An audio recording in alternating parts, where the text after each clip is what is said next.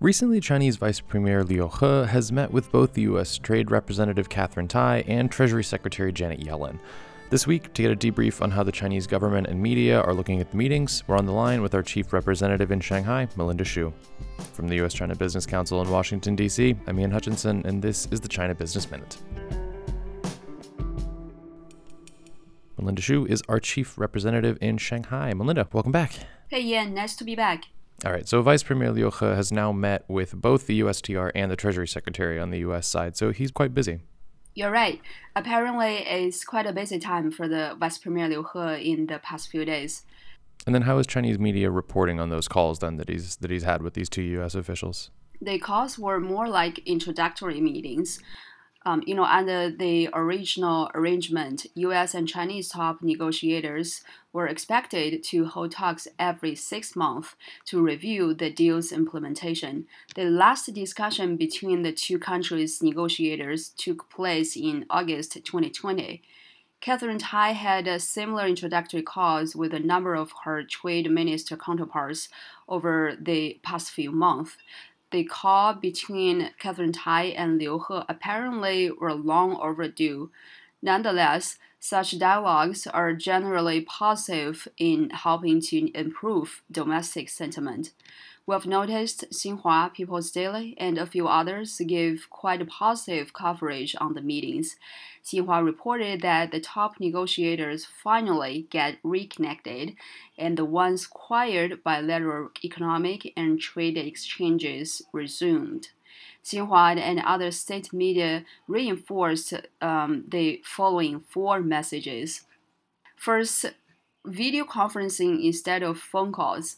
According to Taoran Notes, a social media account uh, affiliated with Economic Daily, it says this was the first time that the two sides used video conferencing, which indicated a nice gesture and emphasized the importance of face to face communication between the top negotiators. Secondly, both sides called the exchange candid. Chinese Ministry of Commerce called the meeting with USTR pragmatic and constructive. Secretary Yellen's department said she also discussed frankly tackling issues of concern. So the Chinese press release mentions that both sides consider the development of bilateral trade to be very important USTR office has also stated the importance of discussing the US-China trade relationship, and Xinhua noted that the Chinese and US wording is consistent in the direction of expression, indicating that both sides have a high degree of consensus. Economic and trade remains the ballast of US-China relations. Taoran Notes and Xinhua further states that the two calls have the same tone. Pragmatic problem solving is the most important. It is a pragmatic move to make better use of the economic ties which should have serve as ballast to push forward the bilateral relations.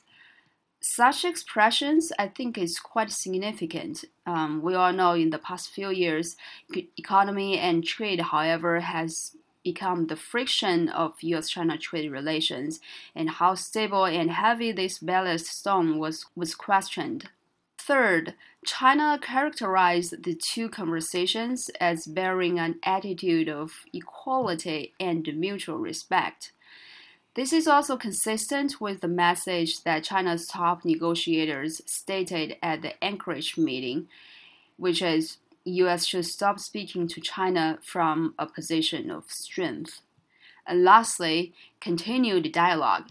The calls do not offer any concrete indication that an end to tariffs should be expected.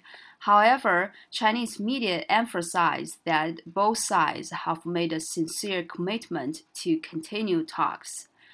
We know that working level officials have maintained regular calls to review the Phase 1 deal, and um, I would expect more calls or other engagements in certain areas in the near future. So, I mean, resuming calls is a good sign, but there's probably still a long way to go. It's not going to be easy. I mean, there, there's still a lot of issues in the bilateral relationship here. I agree, Ian. Definitely a lot of challenges. Punitive tariffs have always been a concern for the Chinese government. In advance of um, last week's virtual meeting, working level officials with the USTR office had a call with their Chinese counterparts. During that conversation, some sources noted that Chinese officials called on the US to roll back remaining tariffs on Chinese products. In a recent meeting with Vice Minister Wang Shouwen, he also noted that there remain a few obstacles for Chinese exports to the US. He mentioned the US exports to China now see little impact um, due to the tariff exclusion process Therefore, tariffs for the US exports reduced to around 7.5%. It is true that for US CBC members, we've seen companies have been able to apply for tariff exclusions, which helped to mitigate some of um, Chinese retaliatory tariffs. And Wang Shouwen also mentioned that, um, however, China's exports to the U.S. are still facing 20% tariffs, which led to a sharp decline in Chinese imports and significant changes in the types of goods American buy uh, traditionally from China. We've seen, you know, the communication gear, furniture, and a few other goods now shifting to other countries you know, it is also quite challenging for China to fully implement the phase one deal. Um, with seven months to go, and China is still falling behind on the targets. Um, however, in my conversations with Chinese, um, you know, scholars and some government officials, um, many of them mention China will and have to fulfill its commitments at all costs. Um, this is also to show that China is a responsible country. On the US side, um, there are also a lot of challenges, and we have to recognize that phase one trade deal is important, but only part of a, a complex um, relationship. Ambassador Katherine Tai has said the phase one trade deal should be seen in the context of the overall US China trade. The cause also came at a time when Joe Biden has sharply criticized China on human rights and has recently ordered um, U.S. intelligence agencies to investigate on the origin of um, the virus, which are some noises that would impact the uh, trade and economic talks. While the business community wouldn't like to step into politics, it seems challenging to separate trade and human rights and other national security um, issues. So I would, you know, believe that any um, optimism about a major reset of the trade relationship should be tempered. All right. So I mean, going forward, what what do you see as kind of suggestions? Like, how, how do you see the path forward? Well, that's a very broad question. I would only offer my two humble cents. Um, first, I think we should. Uh, um, I think both sides should push forward results-oriented cooperation. Um, you know, specific and small-scale exchanges could help explore cooperation opportunities in areas such as climate, low carbon new energies, finance, pharmaceuticals, etc. Recently, it is reported that China climate change envoy Xie Zhenhua and his U.S. counterpart John Kerry attended an online dialogue with mayors and governors of Shanghai, um, Jiangsu, and Guangdong, as well as some government officials in the states, which I think is quite a pragmatic and, and positive uh, approach.